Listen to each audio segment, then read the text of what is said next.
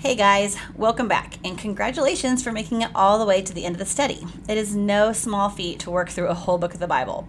I really hope that you've been blessed by this and that you've learned things that are not only going to stick in your mind, but that are also going to change the way that you live. Because really, that's the goal. That's the point of studying the Bible. It's not just to grow our minds, it's not just to have head knowledge, but it's so that that head knowledge can transform us and come out in the way that we live. It makes us it makes us better. It's going to make us um, look more like Jesus. Um, so I hope that that is what is happening for you all as you've studied the book of James. Today we are going to wrap up with chapter 5 of James, which is the last chapter of the book. Um, so far, just for a review, um, we have seen that James has laid out two paths that trials and suffering can bring us down. That first path is the one that leads to spiritual growth, um, and that second path is the one that leads to sin and death. So we've seen all through the letter the ways that James's original audience was on the second path and the, the way this, that they had let their trials and struggles lead them to sin and away from godliness. And then last week we got to chapter 4, where James presents his readers with a pretty strongly worded call to repentance. And then he circles back around to some more sin that really revealed where their hearts were. So today we're going to see how James wraps up this whole letter and what it looks like when our hearts are on that first path, the good path, the one that leads to godliness and spiritual wholeness. So let's jump in and we're going to start with verses 1 through 6 and see how the letter progresses. Chapter 5, verse 1. Come now, you rich, weep and howl for the miseries that are coming upon you. Your riches have rotted, and your garments are moth eaten. Your gold and silver have corroded, and their corrosion will be evidence against you, and will eat your flesh like fire. You have laid up treasure in the last days. Behold, the wages of the laborers who mowed your fields, which you have kept back by fraud, are crying out against you, and the cries of the harvesters have reached the ears of the Lord of hosts. You have lived on the earth in luxury and in self indulgence. You have fattened your hearts in a day of slaughter. You have condemned and murdered the righteous person. He does not resist you. so last week we kind of got into some grammar, which I'm guessing that some of you loved, some of you just tuned out completely, and some of you hated, and that's okay. I know that that stuff, um, some of you love it and some of you don't. I'm not going to go quite as in depth here, but I do want to point out how verse 1 starts. James says, Come now, you rich. Now, in most of his letter, he addresses his readers as brothers. He does that throughout the whole letters. then, whenever he's changing subjects or really wants to emphasize something, he calls them out. He says, "Okay, brothers." We talked about that last week. Now, whenever he changes the way he addresses them, there's always a reason why. Like last week in chapter 4, he changed it and he addressed them as you adulterous people. And there was a reason. He was showing them that he was changing this tone. He's ch- calling them something different because he's starting a pretty strong rebuke. He wanted them to have ears that perked up and heard what he was about to say. Um, we kind of saw this imagery from the Old Testament, um, how it pointed to God and his people being like a marriage relationship.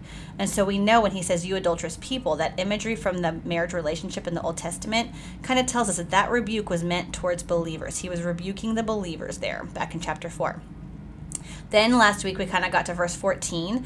I mean, uh, chapter 4, verse 13. Um, James was addressing a certain group of people because he changes his address again and he said, Come now, you who say. So, in that portion last week, he was addressing that specific group of people. It was wealthier believers that were living like they were the ultimate authority in their life. They weren't submitting their lives wholly to the Lordship of Christ. So, we had a come now, you who say. We'll look at the beginning of chapter 1. This is the very next section, and it's going to start in a way that pretty much parallels that last section. So, verse 413 said, Come now, you. And that was a come now, you who say today or tomorrow we will go into such and such a town. Now in chapter 5, we have another come now, you. We have come now, you rich. So James is continuing to address specific groups of people. Um, both of these sections are also addressing wealthier people. So it's helpful to remember when we approach both of these sections that most of his original audience was not wealthy. So he's addressing a small group of people here. So most of his audience were aliens living in foreign lands. They were often in poverty and they were often oppressed by wealthy landowners around them. So last week we kind of pointed out that the wealthy people he addressed in verse 413, that section last time, those are typically believed by scholars to be Christians. So he thought last week that that section he was saying, "Come now, you who um, you know who say this." He's talking to Christians who were just kind of not really submitting to the Lordship of Christ. Well, here, most scholars believe, with the beginning of chapter 5, that he's moved away to a different group of wealthy people. Not wealthy Christians anymore, but now he's probably moved to all the wealthy non Christians who are persecuting believers. Now, how do we know that? Well, there's a few clues. When we read verses 1 through 6 together, that whole passage that we just read, we see that James isn't addressing all rich people. It's not the wealth here that James is condemning, it's the sinful use of wealth.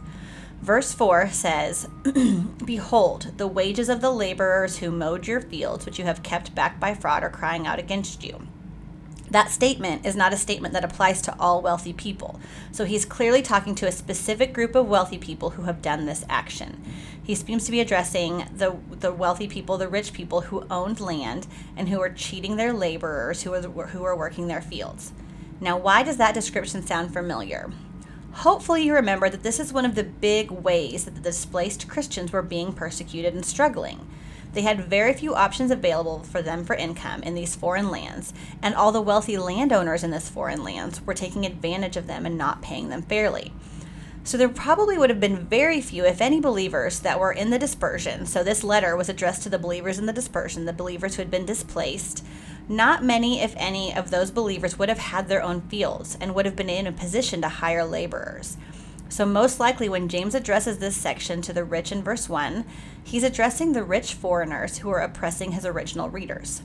So his original readers would have most likely identified themselves as the laborers who mowed the fields and whose wages were kept back by fraud, mentioned in verse 4.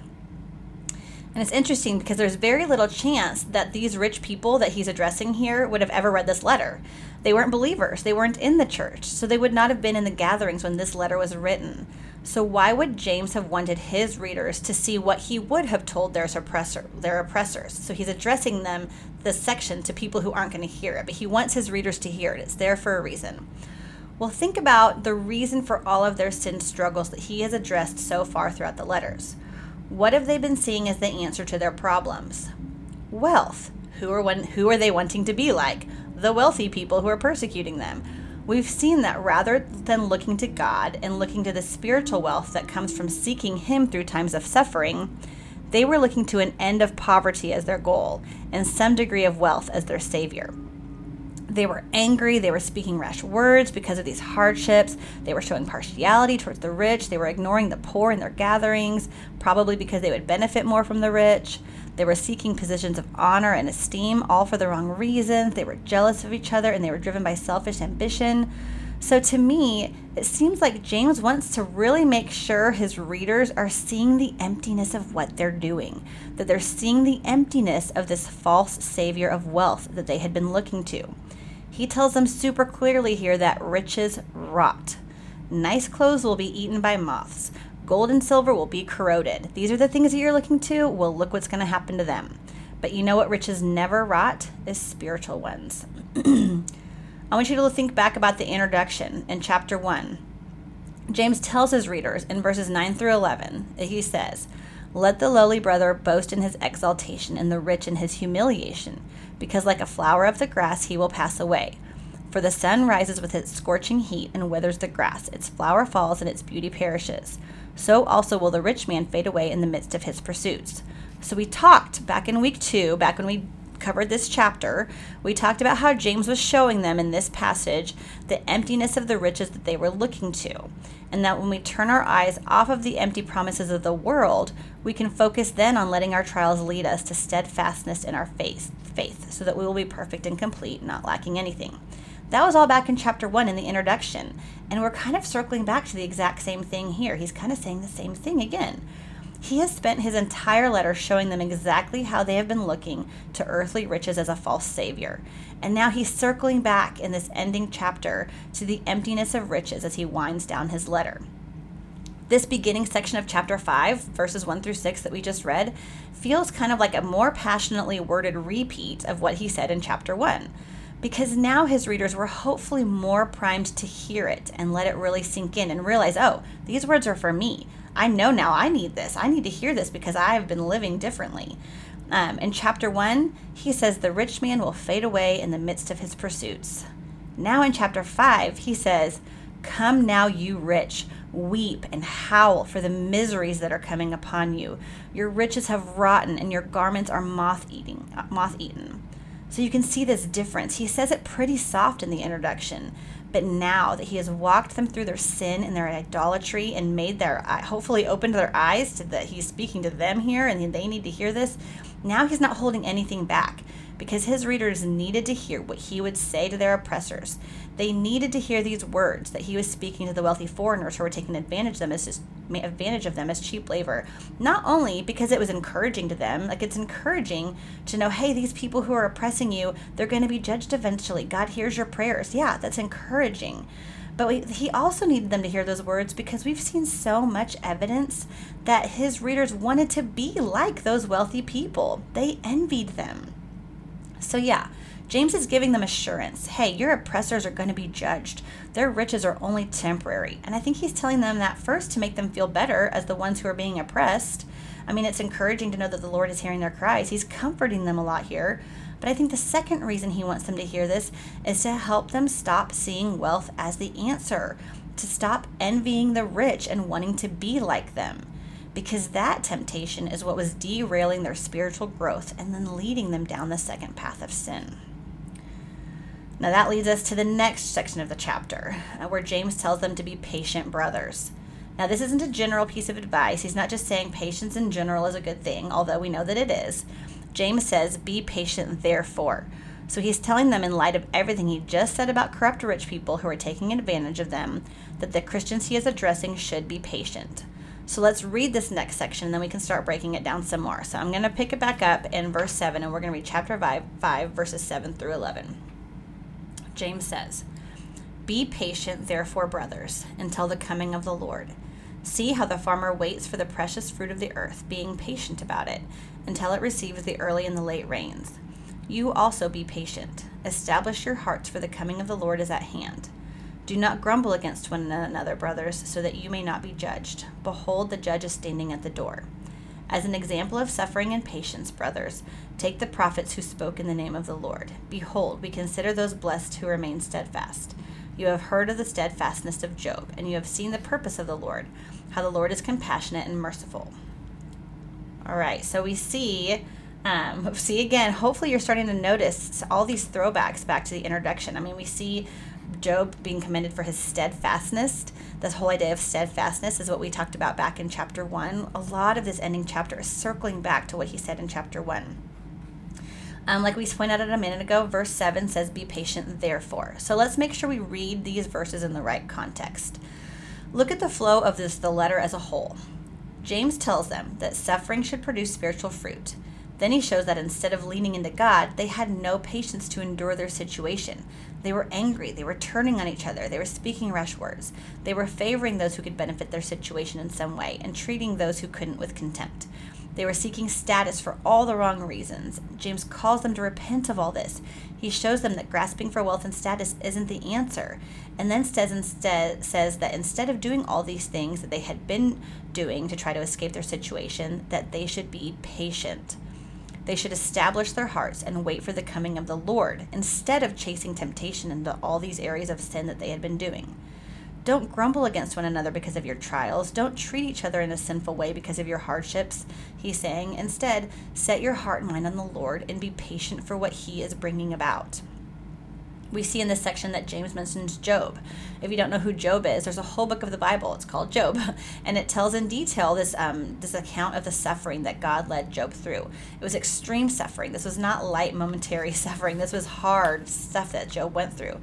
And even though throughout the whole book we see Job questioning God and wrestling with God and complaining, we see Job is not perfect. He is completely human but through it all his faith endured. So James wants his readers to see that Job, with all that he went through, his trials did not lead him to abandon his faith.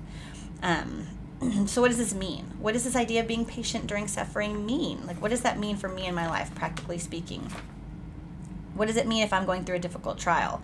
Does that mean that it's wrong for me to do anything to try to make my situation better? Should I sit passively back and just let what happens happen? Like if suffering produces this good thing, should I just wait and hope suffering happens to me and then don't do anything to stop it when it does? No, I don't think that's at all what James is saying. He doesn't ever talk about that it being wrong that to try to get out of suffering. It's not the getting out of the suffering that James seems to rebuke. It's when our suffering leads us to sinful behavior. When we ch- turn to sinful behavior to end the suffering, or we compromise our faith in order to escape the suffering, that's when it becomes a problem here's an example of what I mean. Like this is kind of how this has played out in my life. Um, and I know I, I talk about my infertility, you know, often because that's just my story. That's the that's the primary way that suffering has has played a part in my life. Um, so that's the easy one for me to go to. Most of you guys know, you've probably heard me say, me and Jeremy have struggled with infertility for the past 13 years. We've got two amazing boys through foster and adoption. Um, but we've never been able to have biological children. and now patience in this struggle um, what i think it does not mean i do not think that to be patient means that i should never go to the doctor to see what's going on. I don't think patience means not pursuing fertility treatments Patience does not mean that we shouldn't try certain fertility medications or certain fertility treatments to fix the problem because these things are okay. They're good. These are good gifts that God has given us. He's given he's blessed doctors with smart brains and technology that all the technology to do this would not be available unless God, you know, allowed it. And so you're not pursuing if you're not pursuing sin then i think that it's okay to do things to ease suffering or to get out of suffering um, now on the other hand this is where we cross the line what if I were to start to let my struggle with infertility to cause me to resent Jeremy or him to resent me, and we started to treat each other way in a way that doesn't honor God? If we start taking out our frustrations with our suffering on each other, and we're no longer loving each other um, the way that God calls us to do, well, now we've kind of crossed into this area of letting our suffering lead us into sin. Um, because our impatience um, with having biological kids is, is wearing on us. Um, also, we could let easily let our patience with having biological kids cause our relationships with other couples who seem just extra fertile to be strained. Like it's it's am I still happy for my friends when they're pregnant and having baby showers? Like, can I celebrate with my friends? Or am I letting my suffering cause me to not be able to love um, my brother and sister in Christ well? That's a problem if I can't still love others. Um, it would be easy to create such an idol out of getting pregnant that we could become reckless with our finances. You could easily go into tremendous debt pursuing fertility treatments. Typically, insurance does not cover it, and they are not cheap. You could spend easily like tens and hundreds of thousands of dollars on it. Now, if you have that money, you still have to go to the Lord and ask, how do I steward your, your the money that you've given me well? And if we're going to start neglecting tithing, neglecting um, even just basic wisdom with our finances and start to like not take care of our children that we have in our home because we're so obsessed with pursuing all these fertility treatments, I think that then we've created an idol that is causing us to not um, steward our money well. And so that's another way that we can start to cross over into that second path there and let let our idolatry lead us into sin. Um, also, there's a lot of fertility treatments out there that um, people are all over the map in what they think is okay and not okay to do. Everybody has different convictions on what they think is ethical or not ethical. Um, I think that that is something that is not to be ignored. And when you're desperate to have children, it's easy to kind of put away your convictions that maybe God has laid on your heart and put away whatever ethics kind of you uh, have impressed upon your heart and um, ignore it for the sake of um, being able to get pregnant finally, even adoption. Adoption is, you'd be amazed at how many unethical ways there are to adopt and how much um, corruption has seeped its way into the adoption world. And it's so easy to pursue adoption in ways that hurt other countries or hurt families. Um, but we turn a blind eye because we want it so bad. That idol is so strong.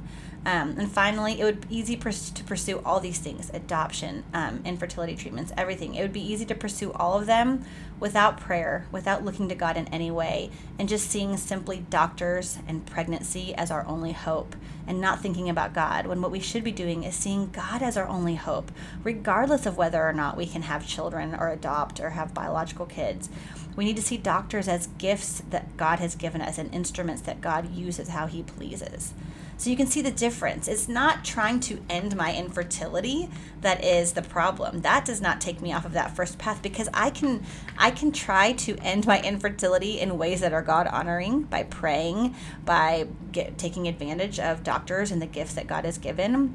Um, but I can easily cross into that sinful arena and be led down a million different temptations to sin as I wrestle through that struggle. So I hope that that kind of clears up that difference of what patience is and is not. It does not mean sitting passively back and not doing anything to end your suffering.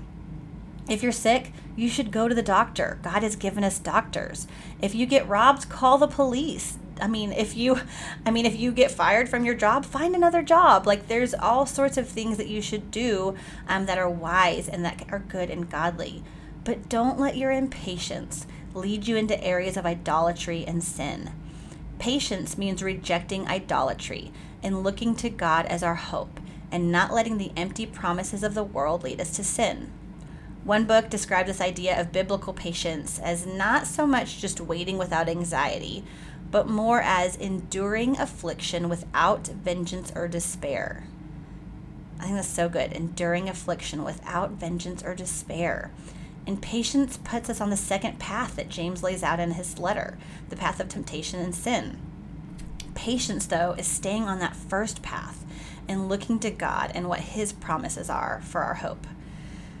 and that leads us into the last section of the letter, the conclusion, the, the, the true conclusion of the letter. Um, and in true James fashion, he's going to end with a bunch of seeming, seemingly disconnected theological bombs that we can easily get um, caught up in. So let's go ahead and read verses 12 through 20, and we're going to look at some of these individual topics that can that we can kind of get hung up on, and then we're going to take a step back and look at that conclusion as a whole.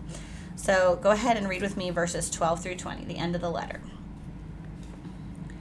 But above all, my brothers, do not swear, either by heaven or by earth or by any other oath, but let your yes be yes and your no be no, so that you may not fall under condemnation.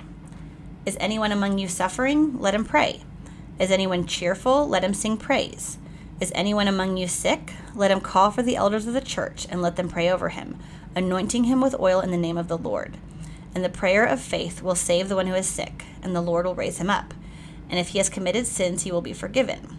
Therefore, confess your sins to one another and pray for one another that you may be healed. The prayer of a righteous person has great power as it is working. Elijah was a man with a nature like ours, and he prayed fervently that it might not rain. And for three years and six months it did not rain on the earth. Then he prayed again, and heaven gave rain, and the earth bore its fruit. My brothers, if anyone among you wanders from the truth, and someone brings him back, let him know that whoever brings back a sinner from his wandering will save his soul from death and will cover a multitude of sins. so we start this section with verse 12, which has puzzled a lot of people. This whole random sentence about not taking oaths. Um, now, in researching this, it seems like there's really not a whole lot of agreement on how this verse fits. Some people are wondering now, does this verse wrap up this last section? Is it connected to what we just read? Or is this kind of the beginning of this last conclusion section? Um, or is this just kind of meant to stand alone? And people are all over the map. Scholars are kind of all over the map and where they think this verse stands. Um, also, people don't even agree on this above all statement. Like some people say, when he says above all my brothers, he's referring just to verse 12, that verse 12 is somehow above the rest, it's the most important. Some people say that this above all my brothers is kind of like encompassing this entire conclusion section, like above all, and then like the list of things that are kind of above all. Um, and then some people say that the words above all aren't actually indicating that what we think, like it's not saying this is the most important command, um, but that the original language is kind of more like saying along the same lines as saying like as to the rest or finally, like it's more of like an indication of the beginning of the conclusion of the letter. Now, again, there's not a lot of agreement on all of these things. These are all just possibilities. There's a lot of ways you can make sense of how verse 12 fits, whether this above all um, is really singling out verse 12 or if it's just kind of the introduction to the conclusion. Um, and I think that any of these ways that you view it, I think they're all good. None of them are going to lead you astray.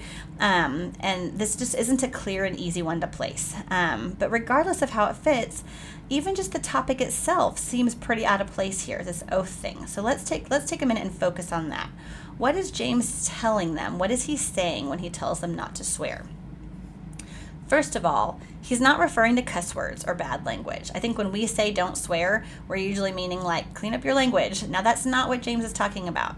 Um, not to say that we should be, you know, having bad language or anything, but um, that is just not the topic here. He's talking specifically about making oaths he's repeating something pretty much word for word that Jesus said in the Sermon on the Mount in the book of Matthew. And so this is not just an isolated time in the New Testament that these words are said. He's quoting Jesus. So we need to take these words um, seriously. And in order to do that, we have to know what he's talking about.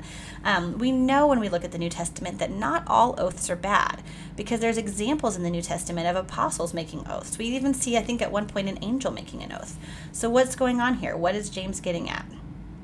Well, during that time and in that culture, the Pharisees had a practice of making oaths. Um, and that practice kind of trickled down to all the people. Um, there were different levels of oath. It was kind of a whole system, if, if you will. Um, there was like you could swear on different things and in different ways. And depending on the different level of the oath or what you swore on, there was different loopholes to get out of that oath. So it really, in a way, wasn't an oath at all because there was always a loophole, a way to get out of it, depending on how you did it. Um, so, what that meant is that you could make an oath or a vow to do something, but then you could use the loopholes to get out of your oath. Now, the result in the culture of this was that you could make this big show of making this big, important oath. There was always external things to go along with it. You could use this oath to make yourself look deeply religious or pious. But you could do the oath knowingly in a way that, that you would know that you could have a loophole to get out of it. You might make this oath with no intention of actually following through on what you just promised. So this oath system, it was just breeding hypocrisy. And it was people who were doing this were just showing this huge lack of integrity. It was really another way that they were trying to appear greater than they were and just failing to love their neighbor by being true to their word.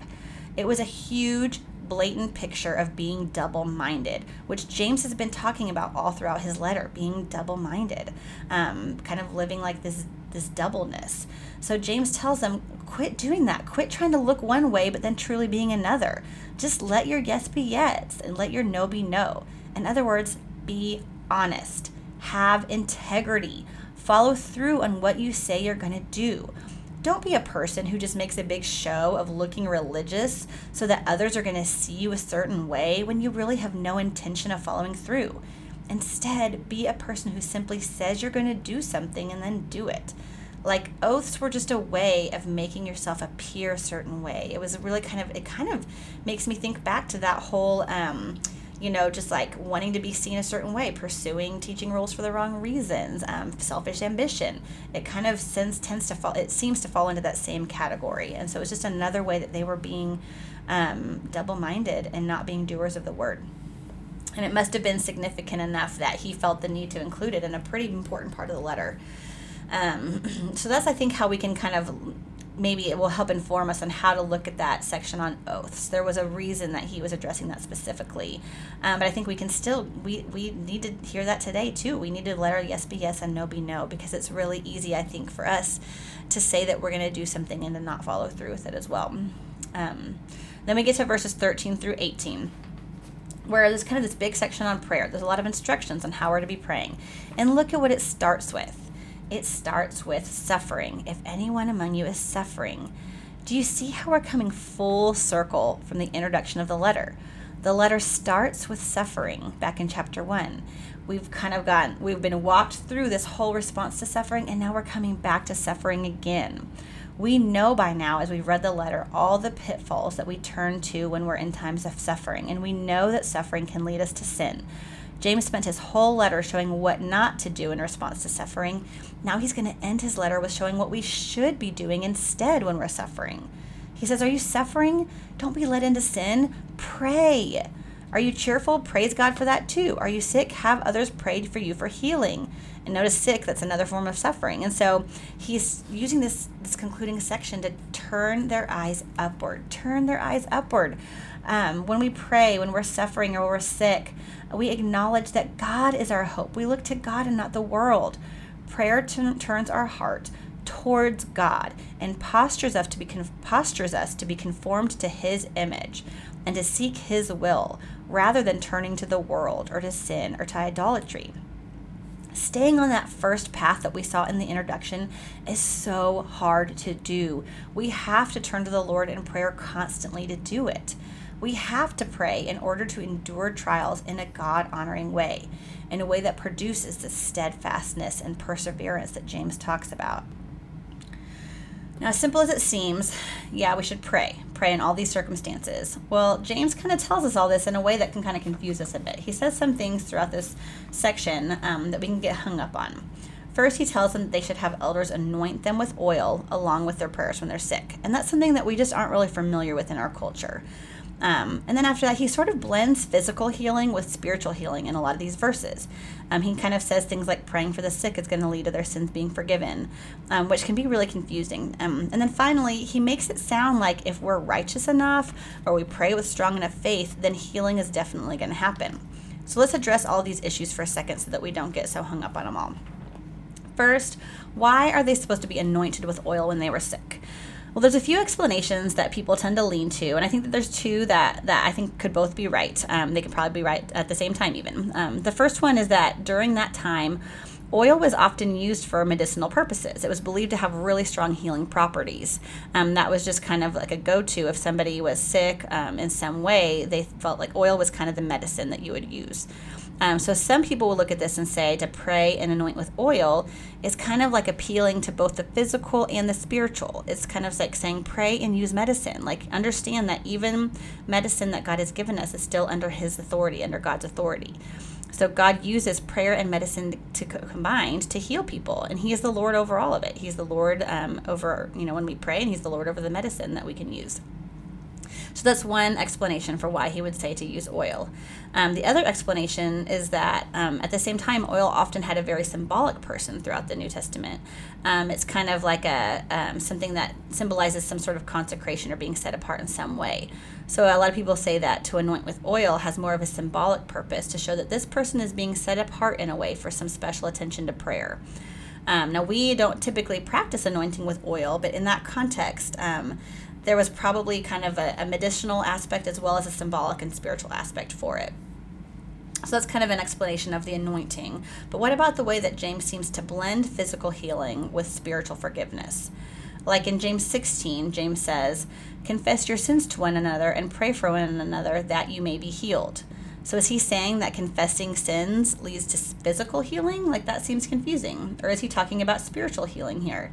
Um, well, in verse 15, again, another thing is some translations say that the power of faith will save the one who is sick, and other translations say that it will make the sick person well. So, which is it? Is spiritual healing, or is it spiritual healing, or is it physical healing? So, throughout this section, there's kind of this like, he's kind of floating in and out and combining this idea of um, confession and prayer with physical healing and spiritual healing. It gets really muddy and confusing. So this is another area that when you research it, you'll find different explanations. Like for what times is he talking about the body and what time is he talking about the spirit? And it's hard to nail down exactly what he meant. And I think it's possible that he meant both. That confession leads to spiritual forgiveness and heal and healing as well as physical healing.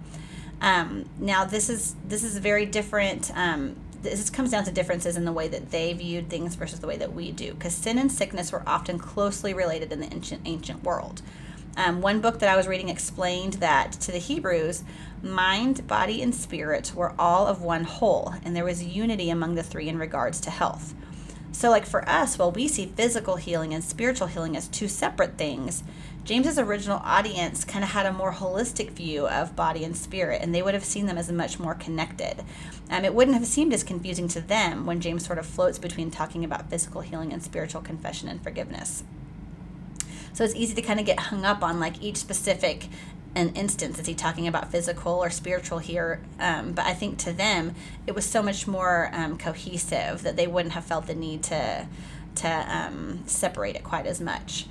And then the last tricky thing in this section is this question of faith leading to answered prayers. Um, when you read verse 15 it kind of feels a little bit like a promise like if a prayer is offered in faith, then the sick will definitely become well. It's kind of what we tend to see that as. Now, this is a really important one to wrestle with because your theology on this can have major consequences. If you take this to mean that if you have enough faith, God promises healing to you, what does that mean then for people who pray but healing doesn't come? Like, are they supposed to then feel the shame and guilt of not having enough faith along with still not being healed? Like that's incredibly unbiblical and it's done a lot of damage. Um, also, here in James, the prayer he's talking about is elders praying over the sick. So, does that mean if the elders pray or if some person prays and that person they pray for is not healed, then that elder or the person praying is at fault because they didn't believe well enough or they didn't have enough faith? Like, no, I don't think the Bible teaches anything like this. We don't see this like across the board throughout the Bible we know that God sometimes answers our prayers with a no.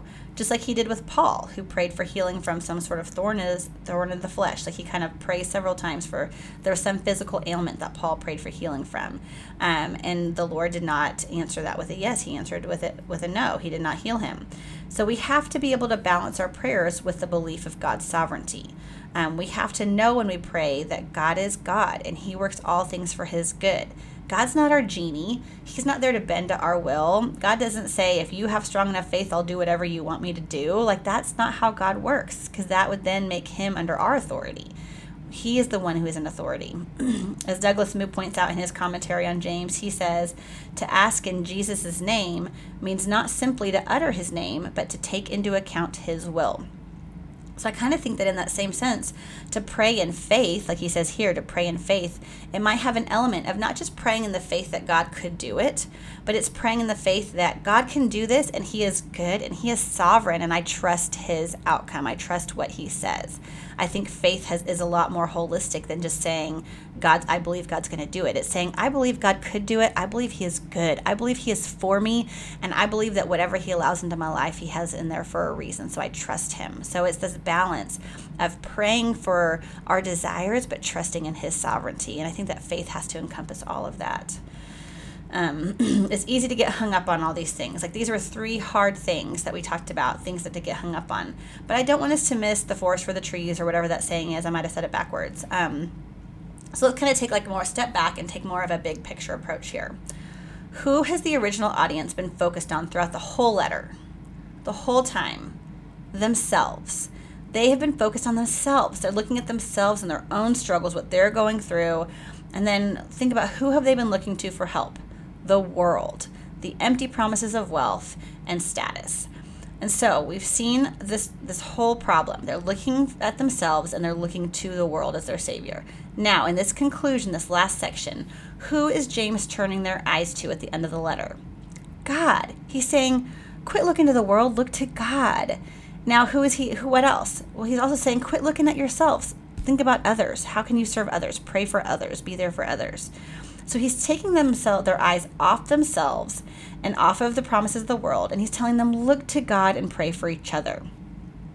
He takes it even further in the last two verses of the entire letter. He says, My brothers, if anyone among you wanders from the truth and someone brings him back, let him know that whoever brings back a sinner from his wandering will save his soul from death and will cover a multitude of sins. So you see, he's turning them not only upwards towards God's and outwards towards others, but he's turning them towards their ultimate calling as followers of Christ. He's showing them the ultimate way to love their neighbor, which is to be a part of God's redemptive work by leading other people back into right relationship with Him. Now, a lot of letters or epistles, they kind of end with some sort of final greeting or benediction, but James here, he doesn't do that he ends with a call to action, which is so fitting for James, who loves to call us to be doers, huh? He ends with a call to action. We know he has told his readers time and time again to be doers of the word, not just hearers. So, here with his conclusion, he's telling them don't just be doers, help others be doers as well. Don't just turn to God, lead, lead others to God as well. Now, it's hard to imagine, it's not hard to imagine, based on the rest of James's letter, that a lot of believers had been led astray by these false idols. It seems like this has been a problem, and turning from these idols is not easy.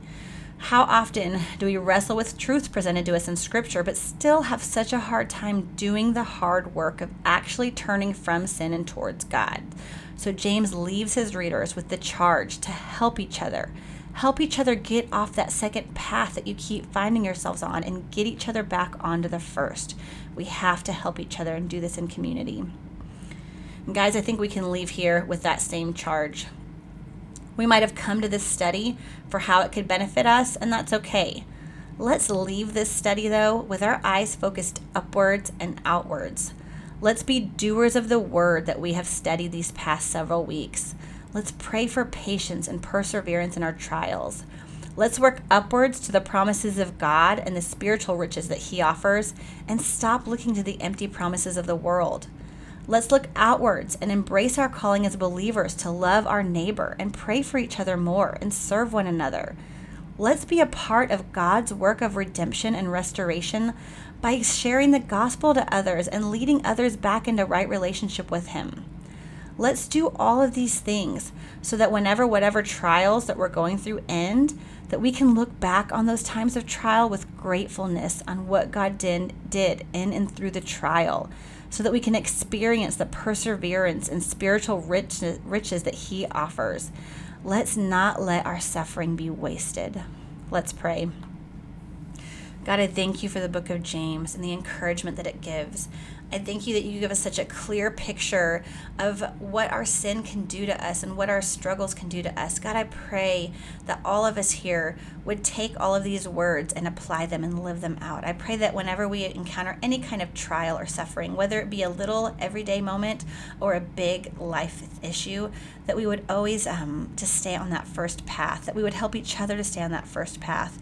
I pray that we would be recognizing when those temptations are trying to call us onto the second path and that we would see the empty promises of it and that we would have hearts that want your riches more, that we would want what you're producing in us and through us and more than the empty promises of the world.